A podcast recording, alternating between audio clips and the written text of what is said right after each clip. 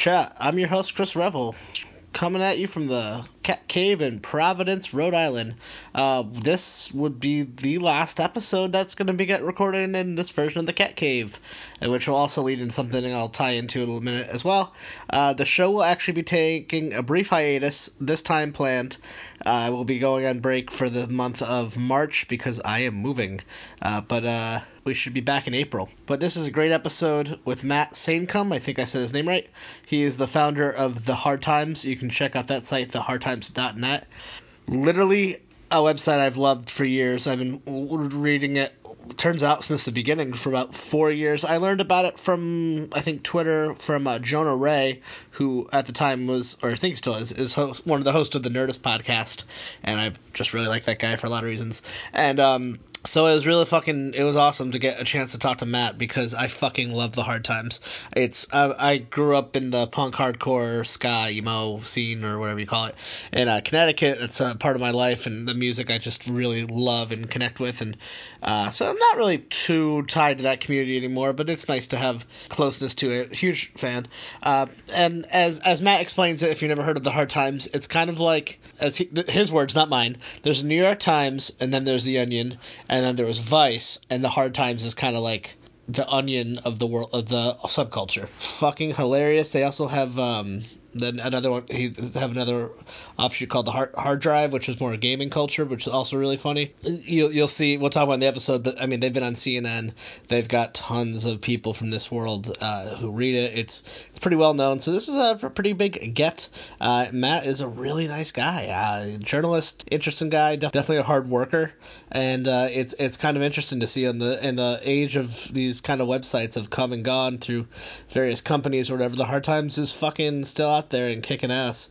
So, um, any of you people out there looking to write for them, you can just submit. And anyone out there looking to start your version of a website or something, uh, listen to what Matt has to say. A lot of uh, DIY punk ethics, where they try to do it as much as they can themselves and um, not get fucked over and purchased by a large company and disappear. Uh, but uh, wow, fun fun episode. I really this is great. This is I was kind of in a weird funk and didn't feel like recording, but uh, this came up and it got me really excited about podcasting. I was like, fuck yes, I'm back at it. I'm gonna do this forever. And uh, thank you to Matt. And if you're listening to this uh, in real time or within real time, Matt is looking to do the podcast rounds because the Hard Times has a brand new podcast. The Hard Times podcast is fucking great. It's Matt, uh, Bill Conroy, the other is the co-founder. Uh, so far, they've had Andy Hurley of Fall Out Boy and a bunch of other hardcore bands. Uh, Frank Turner, one of my favorite artists, and Brian Baker of Bad Religion. So those are the three that are out as of now. He lists off a few others that are coming up. Uh, it's a great podcast. Please listen and uh, have Matt and Bill on your podcast. They're looking to get that on there. They got to promote this thing out there, and they're fucking. They're just really funny guys. And uh, Matt is just hell of a guest and recorded his own uh, side for any fellow podcasters, so the audio is fucking dope. Uh, turns out my equipment is broken, so thank you to uh, I don't think I'm supposed to say who. Uh, a dear friend of mine let me borrow their equipment for this episode, so I want to say thank you if you are listening. Uh, could not have done it without them. And we should return in April with Ed, if things go well, from Unaired, because I was just on an episode of Unaired. We talked about a 1992 sitcom with a young Tobey Maguire called Great Scott that wasn't very good, but sure tried and had some fucking talented people working on it. You check out uh, Unaired. You can check out my episode. Uh, please share it get it get it out there, get some get some downloads. So Ed will have me back on, and Ed's gonna be our first guest back. And I've also talked to uh, Rachel Wolfson. If you don't know who she is, she's a great, uh, I guess, pop comic, fucking hilarious. Uh, friend of mine from college, and turns out now she's a comedian. And hopefully we'll set that up for in a few months. I've been find me on all the things that Let's Chat podcast, and let's get to it.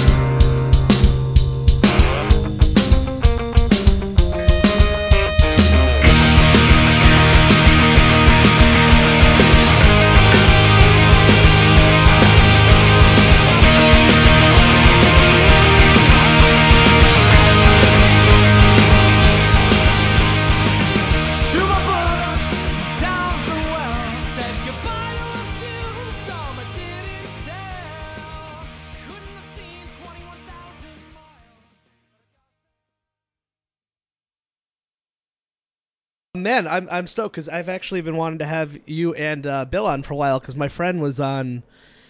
my friend was either on Bill's podcast or Bill was on my friend's podcast. I don't remember anymore. Hmm. Which um, Bill ha- Bill had a podcast called Edgeland. He might have had your friend on that. one. Yes, I'm yes. sure. Um, have you ever heard of the band the Flaming Tsunamis?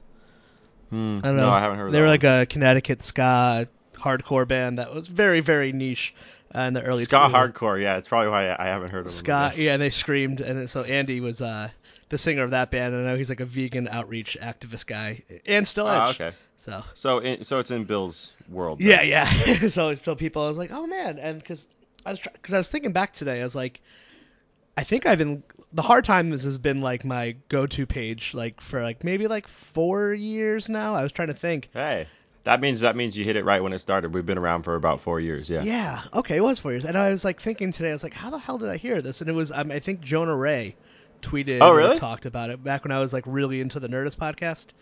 Wow, So that's so great. I th- yeah. think that's how I found Um, it, and then it's honestly the funniest fucking thing in the world, and it's only gotten better.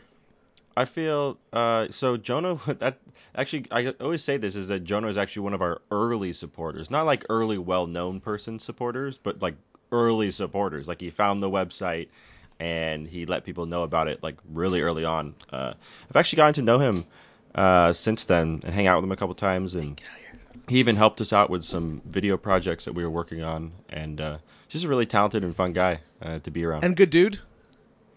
Absolutely, man. And he comes from an, uh, an actual punk background, um, so I just have a whole lot in common with him. Yeah. And uh, I definitely, I definitely admire what he's done in his career. So, um, yeah, he came to our party. Uh, we had a four-year celebration party. Yeah, I saw that came and he online. did a set. I was like, Yeah. oh man, because when I would listen to Nerdist back then, and up till semi recently, he was the one I always connected with. He was the one I liked the most. Yeah. And then, uh, but yeah, he's just like, I'm like, you know, you know how podcasting is. You build these like one way relationships with people. So like, Yeah, yeah. I'm like, I know I don't know. know. him, but I think I do. Yeah, getting to know him has been a real thrill. He's a great guy. that's Um, that's so cool to hear. And then, Yeah, he actually he helped us. He directed a, a pilot that we shot. We were um, we're we're working on. It's not you know moving right now, but we're working on a, a TV show pilot, and uh, he helped us uh, direct that. But also he went above and beyond, and he helped us get a uh, the right production people in place and all sorts of stuff. Um, he's uh he's helped us a lot, and just like you know, you found out about the website through him, so. Um, you can't ask for very much more than that. no, I know, isn't that crazy? Years later too. So I, I'm so I'm interested. Um, I would kind of start at the beginning. Like, it's not. This isn't really a really a truly an interview, but like Sure. I just I my curiosity is like so what what what where does uh when does hard time start like I know you're a journalist uh, like Mm-hmm. professional and like Yeah. you were uh, day job haver turned uh I actually was listening to your episode of Edgeland I don't know when it was from so you were talking about Oh, some yeah? pretty weird shit I don't know how Yeah, long ago yeah. that was that was a little while ago. That's actually how I met Bill. I met Bill on Edgeland. I, I've been on Edgeland. I think I went on there twice, and I, I met Bill through his podcast. The first time I ever spoke to him. Um, so yeah, Hard Time started. Um, hard. I had a punk zine. It was just like a little something I would print up 30 or 40 copies of. It was called Punks, Punks, Punks nice and it was it was like a punk comedy zine so it was all jokes and uh, in the back there was a section that people really liked called punk points and throughout the whole zine i would give or take away punk p- points pretty arbitrarily. Like if someone had a good stage dive i'd give them more punk points. But also if they just like made me a meal that i didn't particularly like i took away some punk points and then they were all listed in the back. It was like an ongoing running tally. Sure. Um, I ended up having to go to college. I didn't actually really want to go to college. My parents wanted me to go to college, and they said, uh, you know, what's your major going to be? And I thought, well, I like making my punk scene, so I chose journalism. So I went into journalism I started writing about music. Um, and I, I got some actual real journalism skills, like how to write a news story. And once I had those skills, I thought, well, maybe I should mix punk comedy with news writing. So I should make punk comedy news stories. Um, and I, I kind of told some friends about that, and they were like, "Dude, that's you know, no one's gonna like that. The Onion already exists." And uh, I actually didn't know very much about the Onion. I, I definitely was like, um, had heard of them and interacted with it a little bit, but it Mhm. wasn't like I was reading the books or anything like that and really getting the nitty gritty of it.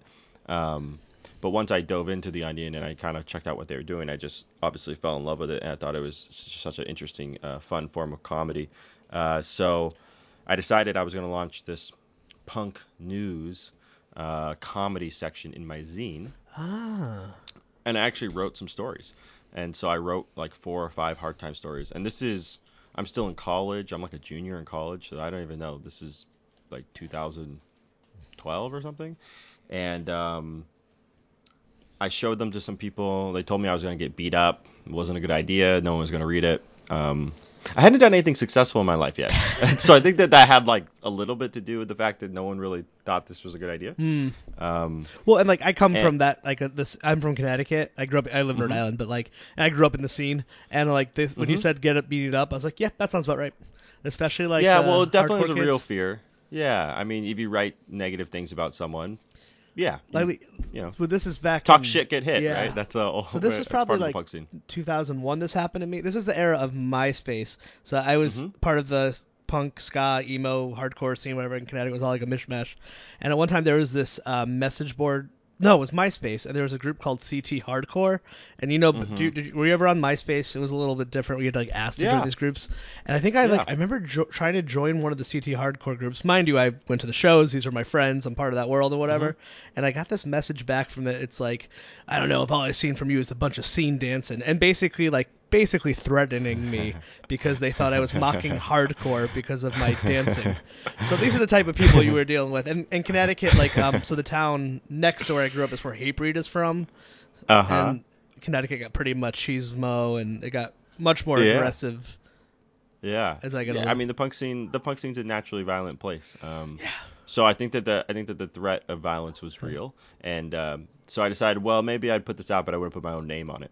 But anyways, my friends pretty much talked me out of it, and they said you shouldn't do this. And uh, I had a lot of other stuff going on. I was in school. I think I was working a hotel room service job at the time, and I thought, all right, well, whatever. So I actually just had these articles like on my computer. Um, a couple years go by. I graduate from college, and I uh, I look around for journalism jobs, but they're hard to find. So I have like a three, four, maybe five month gap between college and my first full time employment as a journalist, and uh, I start to think, well, um, I keep turning in these freelance stories to all these places, and they tell me you're such a terrific writer. You're, you're so uh, you're so good at this. I had some stories go viral, but I couldn't pay my bills. You know, I, I was thinking to myself, what the fuck is the point of being a writer if I'm gonna starve to death? Like, why would somebody even tell me I'm a good writer if I'm just gonna not be able to Hmm. support myself, have to go back to school for something else? Um, and so I had like I don't know, twelve hundred bucks left in my bank account. Um, this isn't to pretend that I don't have a safety net of, of family because my family would not let me starve. To Sure, death, sure. sure.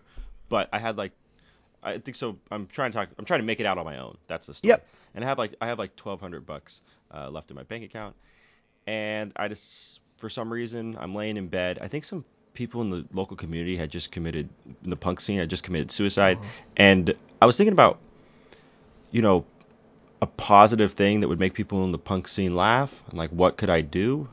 And um I started looking around and I, came came across this like old idea I had for these like punk comedy news thing. And my zine was done by now. And I, I kind of just like I read the stories again. I thought like this is pretty funny. And then I kind of looked at the media landscape as a whole, which now I understood a little bit more Mm. because I was a journalist now. And I started to see there was like the New York Times, right, which was like the tried and true legacy institution, and then there was Vice. Um, but in the satire world, there was the Onion, the tried and true legacy institution, but there was no Vice. There was no. Uh, do you see what I mean? Like Yeah, there was yeah. no alternative for younger people. So the the Onion's everyman was this, you know, uh, married white guy mows his lawns and has a white picket fence, and our everyman was like going to shows, you know, eating slices of pizza, living in an apartment, more millennial, younger, alternative subculture stuff. Um, and I thought, well, it seems like there's a hole in the media landscape. Like I think I could fill this hole. Um, and so I pretty much took all the money I had.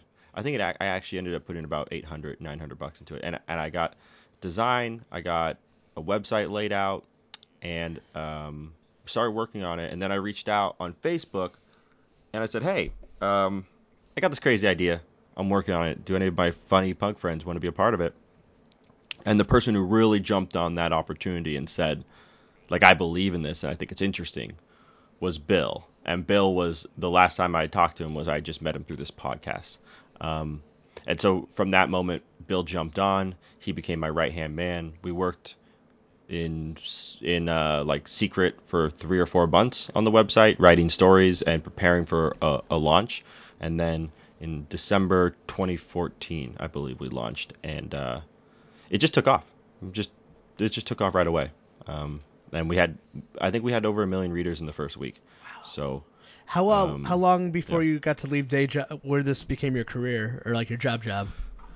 Yeah, so I got to leave my job um, maybe two years into it. That's I pretty think. good, man. May- maybe a year.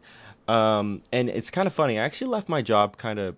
So I was, I'm kind of a workaholic, and uh, I was doing like SF Week. I was the music editor at SF Weekly, and I was doing that. But then I was like coming home and working like a whole nother shift, kind of. Um, and eventually Vice approached us and the Onion both, both and the Onion approached us and they both wanted to help us sell ads and um, they had big plans and there was money involved and it, I looked at the money they were offering me and I thought I could make this work. I could just do this instead. My job at SF Weekly was insane. Actually there's newspaper stories about me causing a ruckus in the newsroom and shit. Um, and I, I had an email from Vice telling me hey we can take care of you. you know, I think they they were predicting eight thousand dollars a month worth of uh, ad revenue Wow. headed to us, and I said, yeah, fuck it, I'm out of here. So I just I got up and I walked away, and I decided to start doing it full time. Now, I did not understand that the pretty much the entire publishing industry was taking a, a huge nosedive, um, and that Vice and Onion were operating on the old notion that they were going to be able to continue to sell direct sale advertisements, so much so that they would have too much for their own website and need to sell ads for other websites.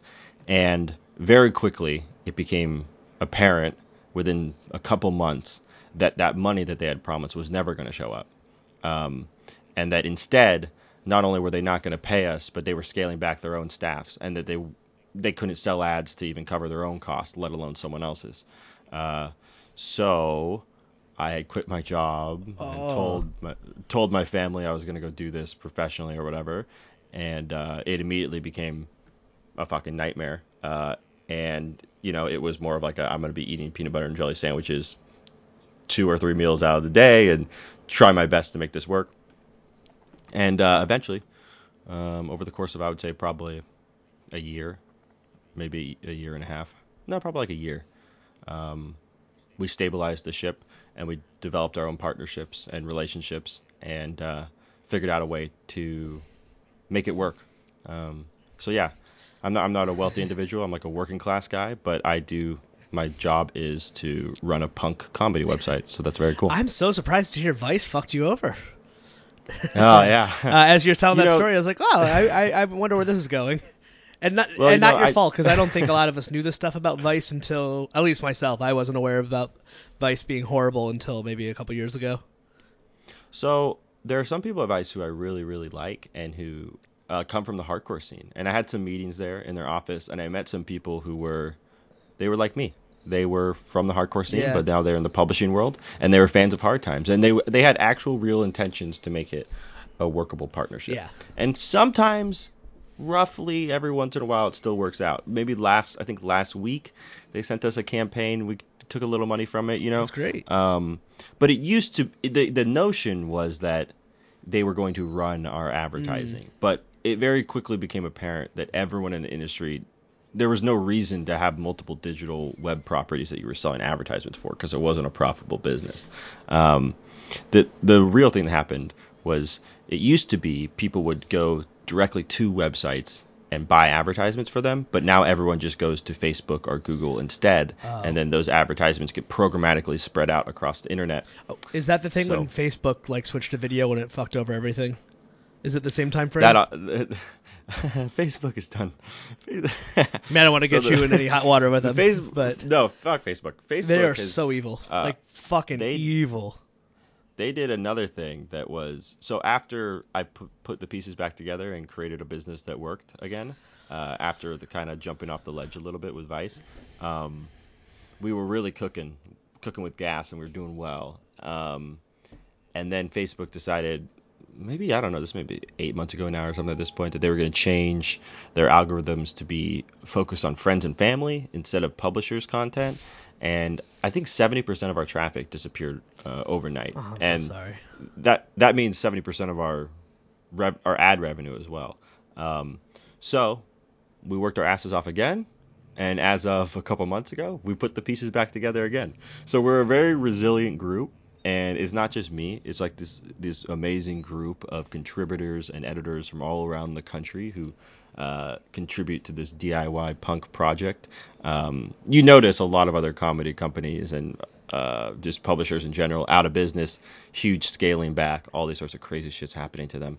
But we've got like this kind of like survival DIY uh, attitude. Um, my my partner Bill is a big part of that. Now, are you taking your ethics from the DIY punk scene and put it into business practice too, in a way? We try. Yeah. I mean, in, you know, unless Walmart wants to give me fifty grand or something, because then I'll take it. Oh no, not but, like that. not um, like not in that way. Like stay true to yourself. But I mean, it's the way you're talking is like you guys are like used to things being shitty when you're in the punk rock world. So when things got bad, you guys are like, all right, well, let's just uh, pick up and keep moving forward. Like you know, I think. I, I, hope think Walmart and I- also. I, personally want Walmart to give you like a million dollars. I'm I'm not one of those I- assholes anymore. I feel like Bill and I both have some weird thing in our genes that's just very much uh, a working man attitude where we enjoy working um, and we like completing tasks and we, we don't mind how hard it gets. So uh, I, I think that that has been that relationship between him and, and me and our dedication to a project which has faltered multiple times and then been reborn.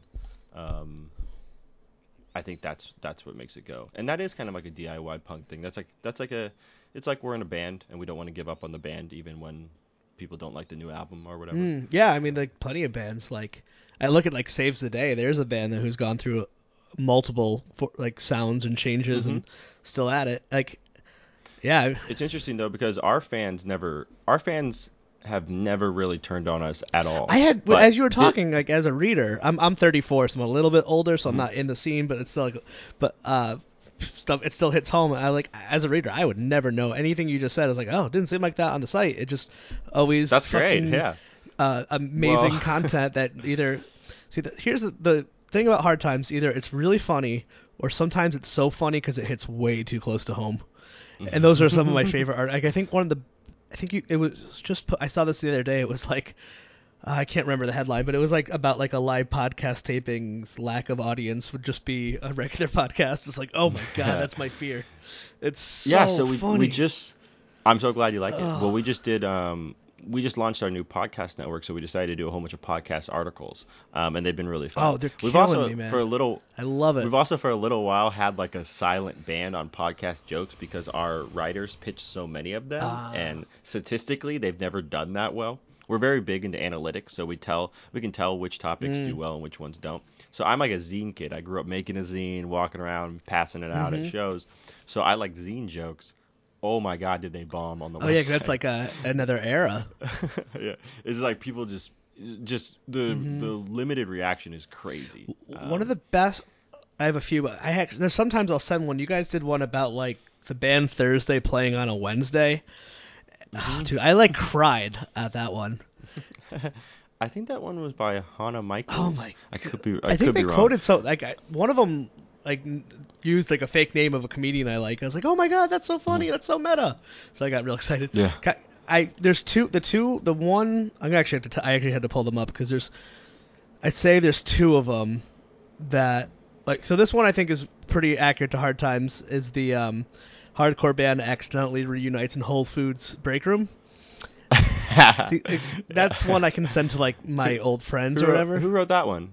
Is Oh, that? I don't- I feel like that might be Rick. Is that Rick? I'll be honest, I just have that off the top of my head because that was the one that I cried Yeah. at. The best, one, but here's the one I thought I read this one and I was like, I read this to all of my friends who aren't part of the world. Tiffany Trump receives first ever text from her father or from father. Oh yeah, yeah. And I'm- I'm a- you know that? Did you know that one was on the news? no, that's by Steve Ferrillo. That was when Trump did the text message that day. Yeah, that. But they read it on CNN. No. Um, yeah, because it just went all around. What we did is we we heard that the thing was going down, that he was sending out this presidential alert, and that it wasn't actually a text message, but for joke purposes, it was close enough.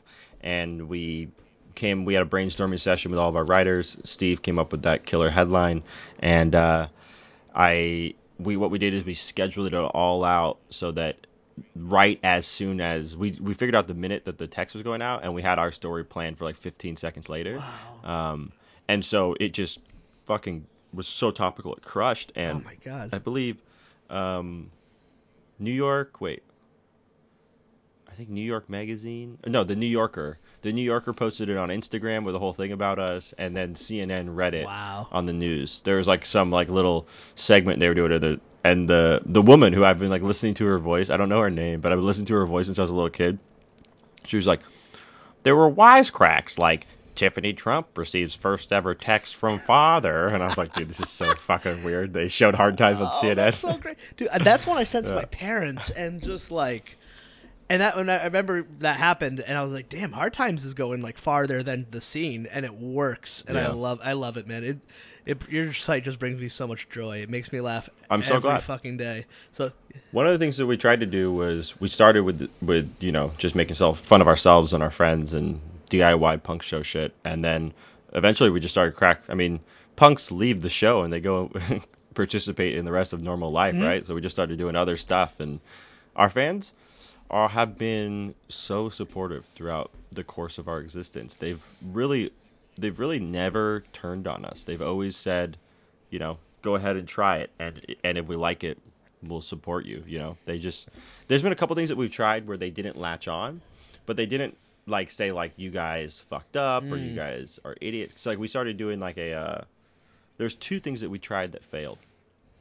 We tried one thing called Truth Bang, which was like a satirical conspiracy theory website run by a lunatic, and I thought it was so funny. But the articles were s- were from the perspective of this conspiracy theorist, and they were so insane and kind of like offensive that no one could share them. Mm. So people would like secretly message us and be like, "I really think it's funny what you're doing, but I cannot put that on my Facebook page." Right? yeah, of course. Um, and then the other thing that we tried to do that no one latched onto was it was called Gut Check, and it was um, pro wrestling and MMA satire. And I thought it'd go well. There was no, um, there was a pro wrestling one called um, Kayfabe News, um, but there there wasn't an MMA styled one. I thought that we could I thought that we could kind of take that over, but pretty resounding not interested sign from our audience. So we pulled the plug on both of them, but with the video game one, that one took the fuck off. that one's, that one's yeah, huge. I'm not a gamer Yeah. by any means, so I Yeah. don't think I understand all of the articles, but there are plenty of them I still really love on the hard drive.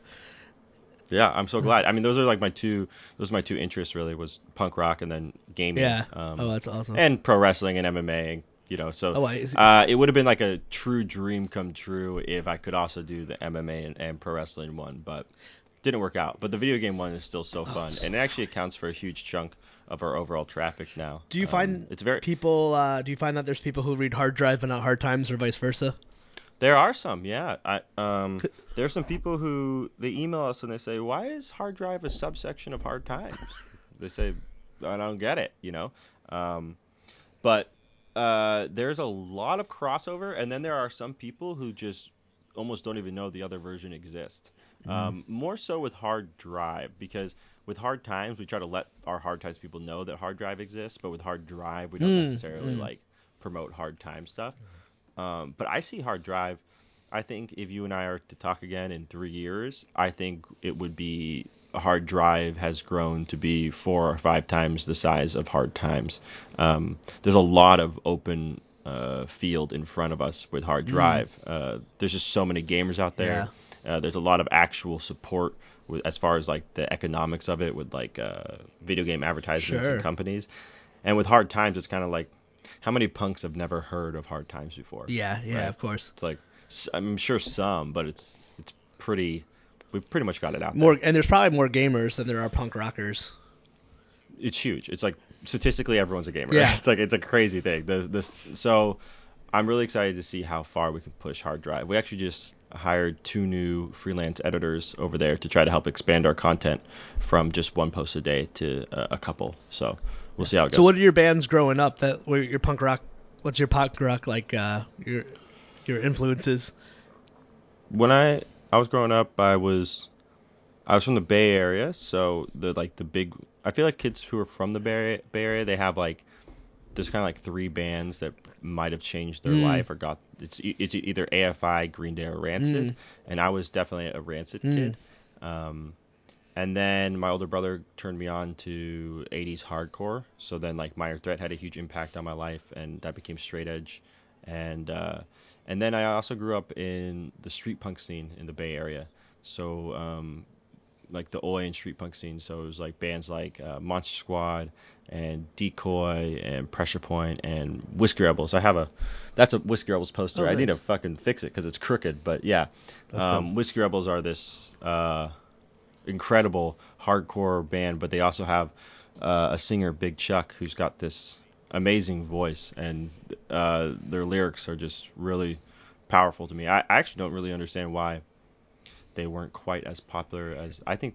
They're a little bit underappreciated. I think they're a really, really interesting band. I used to like follow them around. So, um, yeah. So like Bay Area street punk stuff, and then hardcore and straight edge, and of course the classics. I got super into 80s hardcore. Um, yeah. I had like a studded leather and fucking mohawk and shit. Oh, that's amazing. like, how I got into yeah. And you're from the Bay?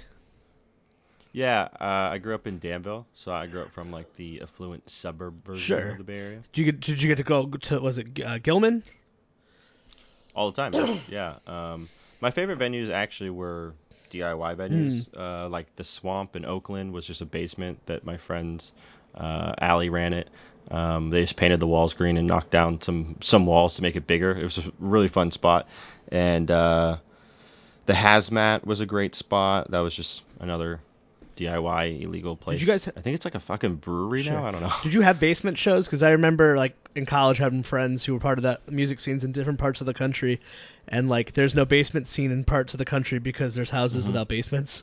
Like Yeah, you know, I don't really know why the swamp had a basement because I don't think basements are that common here. it's a very. East Coasty thing, uh, to my understanding. th- yeah, I mean, I spent a lot of fucking time in that basement in particular. A lot of really Yeah. uh, incredible shows happened there. Some of my favorite shows I've ever played or seen happened in just a basement in Oakland. Um, That's awesome. I have, my cousin works at a venue, but he works at and uh, it's not it's one year. It's the thing about it is it's he, he he's like really interested in the music I don't like like world music, so it's like called like Aja Mhm. Kabaja or something like that. And like Mm, is it, mm. I think he lives in Oakland, and he's like, and I he was on here one time. He's like, yeah, there's a venue I go by. You might have heard of a Gilman Street. I'm like, yes, that's Yeah. the one I like, and I don't know where you work. yeah, I grew up. I grew up going to Gilman Street. I've been banned from Gilman Street For- twice. Can Uh, you say why? Sure. Um, the first time I was banned, I played in a punk band called Skull Stomp, and we had a lyric. Uh, we were satirizing hardcore crews um, with our lyrics, and so we had a fake hardcore crew called uh, PAU. it stood for it stood for Punks Against You, and the lyrics were. Uh, we're in a hardcore crew. It's called the PAU. We beat up random people like you and you and you. So it was like a, you know, a mock thing that we were doing. Uh, but then at one point the song stops and it yells "Punks against you, bitch," and uh, Gilman said that we were sexist and that uh, they brought us into the we, we so we played a show and we did that and they brought us into the back and they said, "All right, well you can either change the lyrics and re-record the song, or uh, we'll give you money for tonight, but you're not allowed to play here ever again." And uh, we said, "Fuck off! Give us the money. We don't care." Uh, so we were banned there for a little while. But the thing about Gilman was that the people always switch in and out. So like the the band system never works. Of course. it's, it's like you know you get banned from one guy who's super active at Gilman, and then two months later he stops volunteering there, and no one remembers that you're banned. So we're back there and we're hanging out or whatever. So fu- Uh, yeah, I really was expecting and- something worse than the word the B word.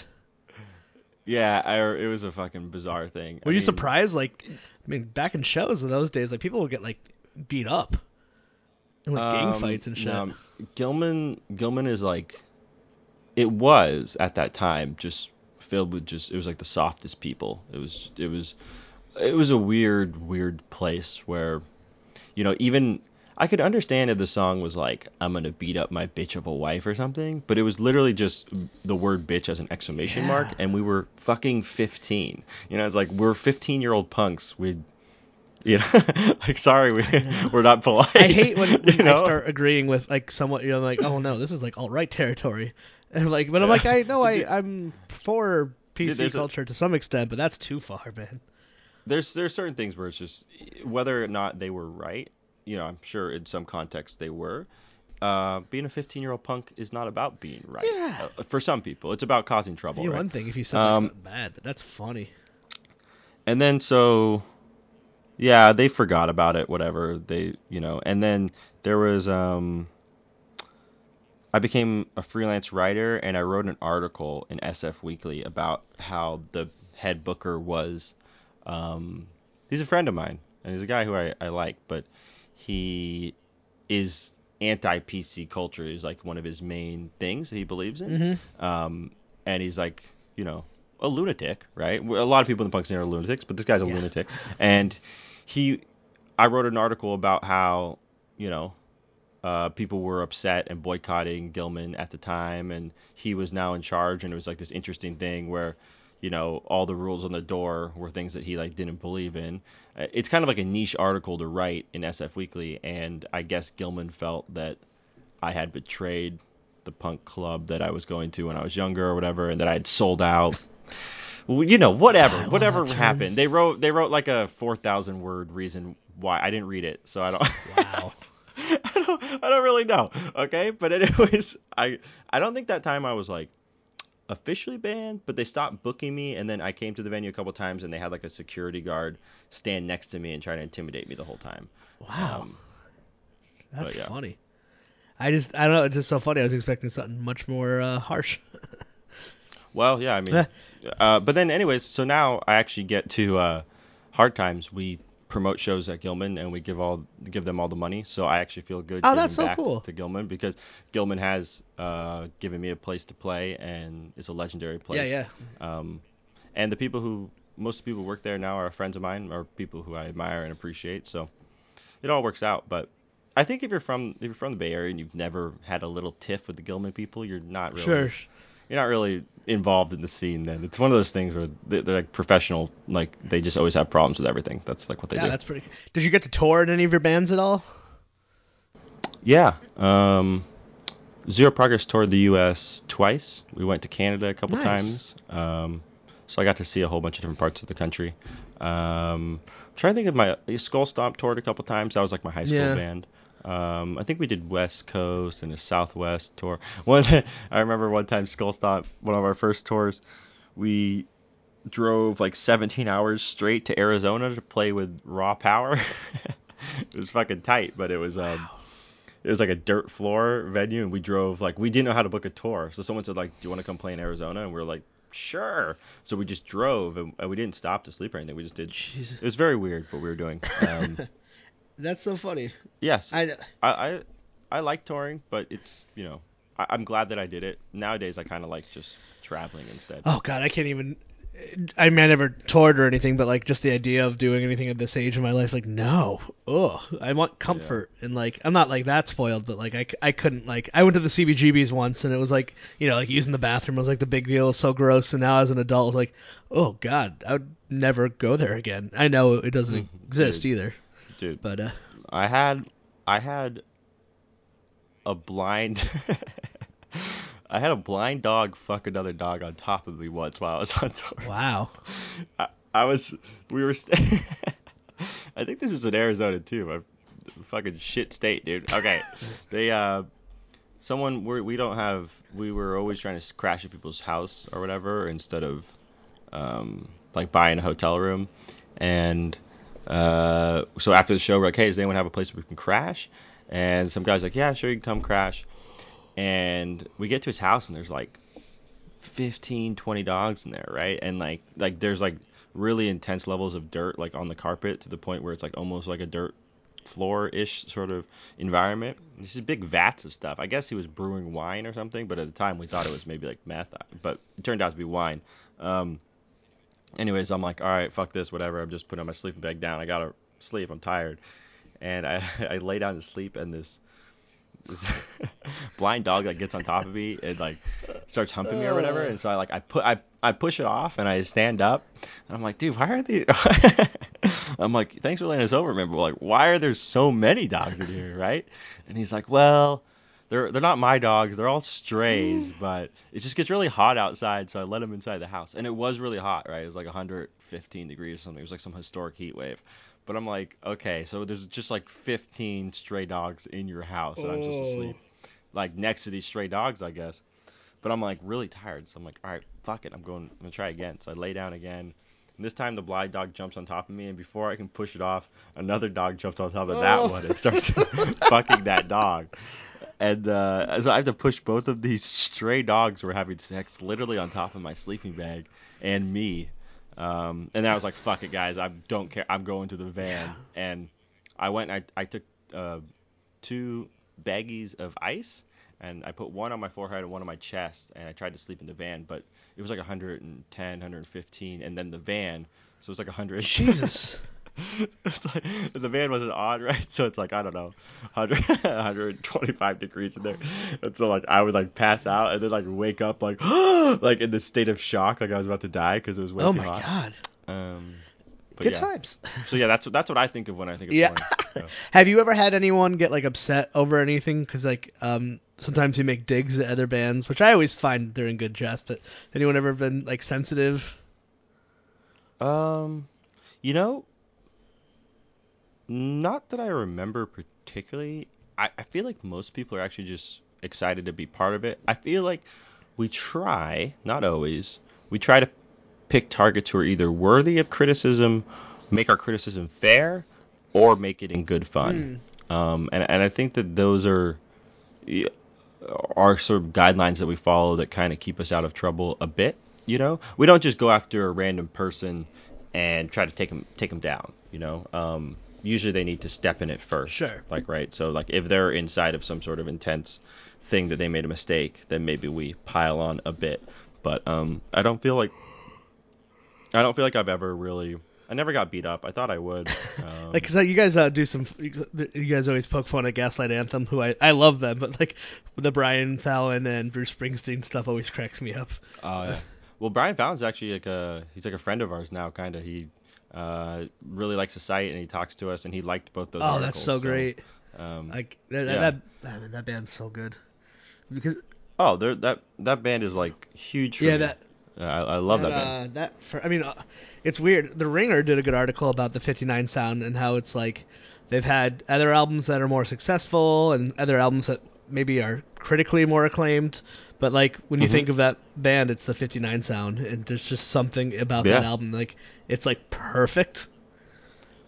You know, the um, American Slang came out like right as I broke up uh, with a, a long-term girlfriend, and that and they have a couple songs on there that were like really connect with me, and I just I had it on repeat. Yeah. So like literally, it's like a it's like one of those records that's very important to me. and has like a time in my Yeah. life that is Oh very yeah, uh, like meaningful. So um, wanted to. yeah, Yeah, I'm I'm a big Gaslight Me too. Anthem I've. I've tried to get uh, Benny on here because I've there are a band. I don't actually know any of those dudes, but I have like I grew up in Connecticut, but was really involved in also a lot of uh, music scene in Jersey. So I've like had seen their bands, and I have a lot of friends who are friends with them, and then just it's always one of those like yeah yeah, and that never happens. But one of these days, one of Mhm, these days. mhm. Hopefully, yeah. Did, Who did you grow up uh, seeing any bands that like like go in the, into your scene that are still active today? Like so, like I grew up, and there's a band I used to really love called the Arrogant Sons of Bitches, and the, that frontman is Jeff Mhm. Rosenstock, who's probably like the only Mhm. person from that era of my life who's like still making music and actively successful at it. Um, yeah, I mean, uh, Monster Squad is uh, back together and playing shows. Um, I feel like I actually ended up becoming friends with a lot of the people who I used to like follow around their bands. Yeah, isn't that the best? Um, I think I think the hard times actually helped with that because it just made people know that I was someone that they could talk Oh, to, you know, um, instead of just just a face in the crowd. Um, and it's been it's been kind of a thrill to get to know so many different people who had a huge impact on me. I mean, when you're a young kid and you listen to people's songs over and over again and their lyrics, they definitely shape you a bit. Um, so yeah, I, I there's there's a lot of bands that are still active or their new projects that I listen to. Uh, I- Yeah, well, it's it's that's a good transition because like uh, you know, Bad Religion and Minor Threat are two big bands, and your first episode on the Hard Mhm. Times podcast, you guys had fucking Brian Baker on. Uh, Mhm. yeah, I mean, wow, damn, dude, that's amazing. I, I mean, I actually met Brian at a music festival uh, at Punk Rock Bowling. He came up to our tent to say hi to us because he's uh, a he's a comedy guy. He likes joking around, having Yeah, a good yeah. time. So he actually he was just a fan of the website. And uh, I'm just I was sitting there. I was kind of I was kind of a little pissy because it was like super hot, and uh, uh, our live events guy Nick was um, doing a bunch of work and talking to people, and I was I think I was just like in the back of the tent, like being like Jesus Christ, it's really hot. Yeah. Uh, and then I just looked up for a second from my phone. I saw Brian Baker standing there. I was like, "Whoa, dude, how, how's it going?" And uh, I met him. I got to talk to him, and uh, we stayed in touch a bit through the internet. And we sent. Uh, he ordered a T-shirt, and we just, yeah. Um, he seemed like he was interacting with us and our our company a bit, and so we thought we could just reach out. And he was uh, he was down. Um, I thought it was a I thought it was a great interview, but we've got some other interviews coming up um, where I feel like Bill and I are actually getting our flow a little bit better. You know, our next episode is uh, Frank Turner, and then Seriously? I think after that, Oh, yeah, I I, think after that Frank we're Turner. doing uh, uh, Keith Buckley from Every Oh, Time I Die, who actually writes for Hard He's Times, funny. and then uh, Andy, Andy Hurley from the drummer of Fall Out Boy, who plays in a whole bunch of hardcore and straight edge. Oh, wasn't bands. he in um, Um, Seven Angels, Seven Plagues or something like that? No, never mind. He no, he very well might have been. Either I- was in it or always wore their so many straight edge hardcore band. He, I, I'm actually, he was 100% either in it or friends with them because he told me a story about that band, but I actually wasn't clear when he was Yeah. telling it if he was in that band because he's been in all these different hardcore Yeah. straight edge. I don't know. Um, he actually told me the story about Seth Rollins was a fan of that band, the the wrestler. Um, yeah, I'll send you. I'll send you the podcast when it comes out, Oh, and uh, he'll tell the story better oh, than I so can. cool, man. I'm, Yeah. I'm happy. I, I like you and Bill have good chemistry. I I, I liked it. I was Thanks, like, oh, man. this is this is you guys are. I actually enjoyed the. Unlike like Maron's podcast, I actually liked listening to the beginning of you guys talk. Hey, So- thanks. Well, you know, Bill and I have been talking uh, once a week or twice a week uh, for the last four You years. don't live near each other? So, no, we actually we worked together without even seeing each other in person for over a year. wow. Uh, he lived in Portland and I lived in the Bay Area. Now he lives in LA. Oh, sh- that's nice. Um, the world's a weird place nowadays where you can work really intimately Mm. with people and get to know them without, you know, you and I are I having know. a deep conversation It's right here, but I mean, like I'm. I literally have no involvement in the entertainment industry, and I've just started a podcast from my bedroom, and I've gotten to talk to like people that I feel like I should have never had a right to speak with. Like, It's Yeah. incredible. That's when that, when I started my punk scene. Um, Ian MacKaye and Lars Ferguson and Mark McCoy and all these guys were like, "Yeah, I'll talk to you." And I was like, "Really? I'm only gonna send, I'm only gonna give this to 30 people." But you You, know what I mean? They're like, "I don't Yeah. care." Yeah. especially just get Um, especially in podcasting, just get people when they're promoting. Like I got um Michael Price, and he's writes for The Simpsons, but he was um had a Mhm. Netflix show, F is for Family, and Netflix. I like it's really show. good. And um, its Yeah. first season, Netflix does not promote their shit. Uh, so like Mhm. he just went out there and was on Twitter just hitting it up like I gotta do everything I can get the show and like it's like oh my god like I got some like I got like local press for that and HuffPo and like like and also still like just this like dorky dude in my bedroom. That's so yeah, it's it's fun. It's fun. But you're you're earnest and you're yourself, and people Yeah. like that. You Yeah, what I- mean? That's uh, yeah, it's fun. It's it's like the most fun thing ever. it really is. It's so cool. You get to meet so many nice people. I feel the same way. That's it's one of the one of the main reasons why I became a Yeah. journalist was I just I liked uh, seeking out people who I admire and then talking to them. I actually believe when I was in college, I asked Ian MacKaye. I just I, I emailed like info at dischordrecords.com and Ian MacKaye got back to me. He talked to me on the phone for like three hours, and I, I'm not bullshitting you. I think the conversation like changed my Oh, life. I mean, It, like we talked we talked about some deep stuff about how you should be how you should look at things how you should you know try to work through different situations and i was like that was like a super that's valuable great. Conversation It's- I know people Like- people surprise you, and it is one of the things I am so mad. My, so my I have a cousin Sarah who was in this like really I I actually don't really care for them. They were in this like really weird noisy band that, in like the Sleater-Kinney era called Unwound. And then Mhm. like a couple years ago they're touring um her her new band and so they came through and they're playing and I don't know I, it was around the time that Foo Fighters did that documentary series. Oh, Dave Grohl did that docu series on HBO, Sonic Uh-huh. Highways, Uh huh. and, and Yeah, I I was like just talking to her about it, and um, so she's not a punk kid at all. She's like in that weird noise world, and I was like, oh, it's so Mhm. cool. Ian MacKaye is in an episode. She's like, oh yeah, Ian was at the show last night, and I'm like. hmm You're my cousin for like thirty something years, and you're friends with Ian MacKaye. She's like, "Oh, is he like a big deal? yeah, he's a great guy. He's been we've we've been friends for years." It's like you. Son of a You know, one of the things about him, one of the things about him is that he's so uh, kind and humble in person uh, that you could just be friends with them. You, know You what I mean? guys did one of the Um, best articles of. Uh, I'm gonna paraphrase, so correct me. I'm sure you know what I'm about to say. The Ian MacKaye sets up uh, schedule to be interviewed for every documentary or something like that.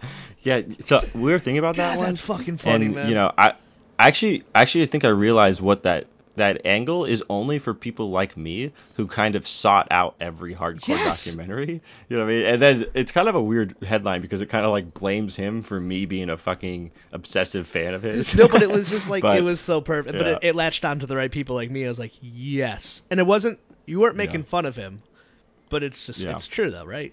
we were a bit. We He is were a bit. everything. We were a But- bit. Yeah. Hey, listen, man, you start fucking minor threat and change the this world like that, you get to be in every documentary. yeah. I want him to be on my podcast. I think he's going to. I have to talk to Yeah, him. he doesn't do podcasts, does he?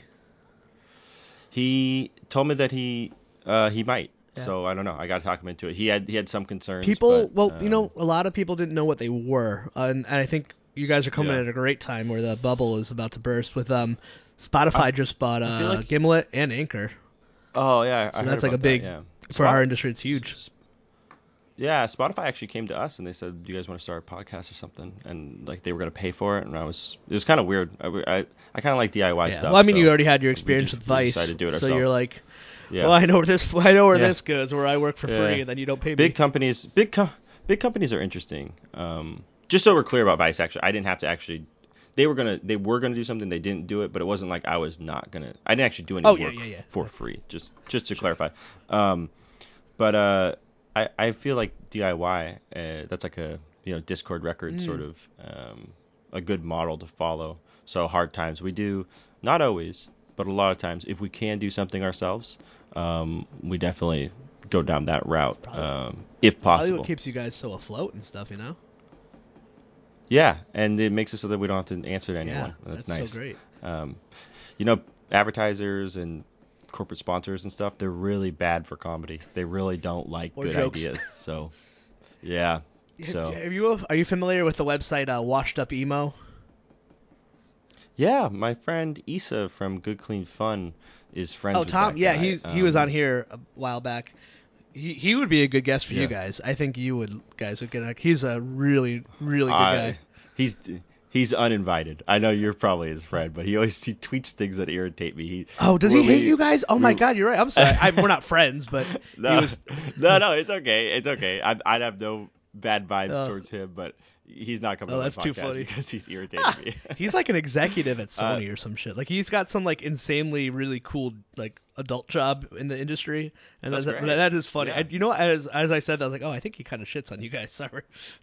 He well, what he does is when we do emo jokes, he like thinks he owns it, and I just think that's super embarrassing. And I'm just like, I just like kind of look at it and laugh. I think, yeah, I don't think he's been doing it in a little while, Tom- but I, I know a lot of people are, are who we have a lot of mutual Yeah. friends for sure. That's. Um, I try to think. Oh man, but like we'll, we'll do an emo headline, and then I'll, we'll all see a tweet that's like, emo's not sad. uh, or like whatever it is. It, I feel like it started with the this notion that he controlled the the idea of like emo jokes, um, and then because he, he also did the is your band emo? Is yep. that band? yeah, emo? yeah, yeah. Remember that website? I think Issa coded that website. Issa's a, a close friend No of mine. way, man. Um, can- I, I fucking yeah. love Good Clean Fun. Yeah, they're, they're kind of like the hard times Um, of musically. They They're are so they, they're funny. what they did. They paved Yeah. the way. Yeah, I love Jane, but Jane loves were- Save the Day.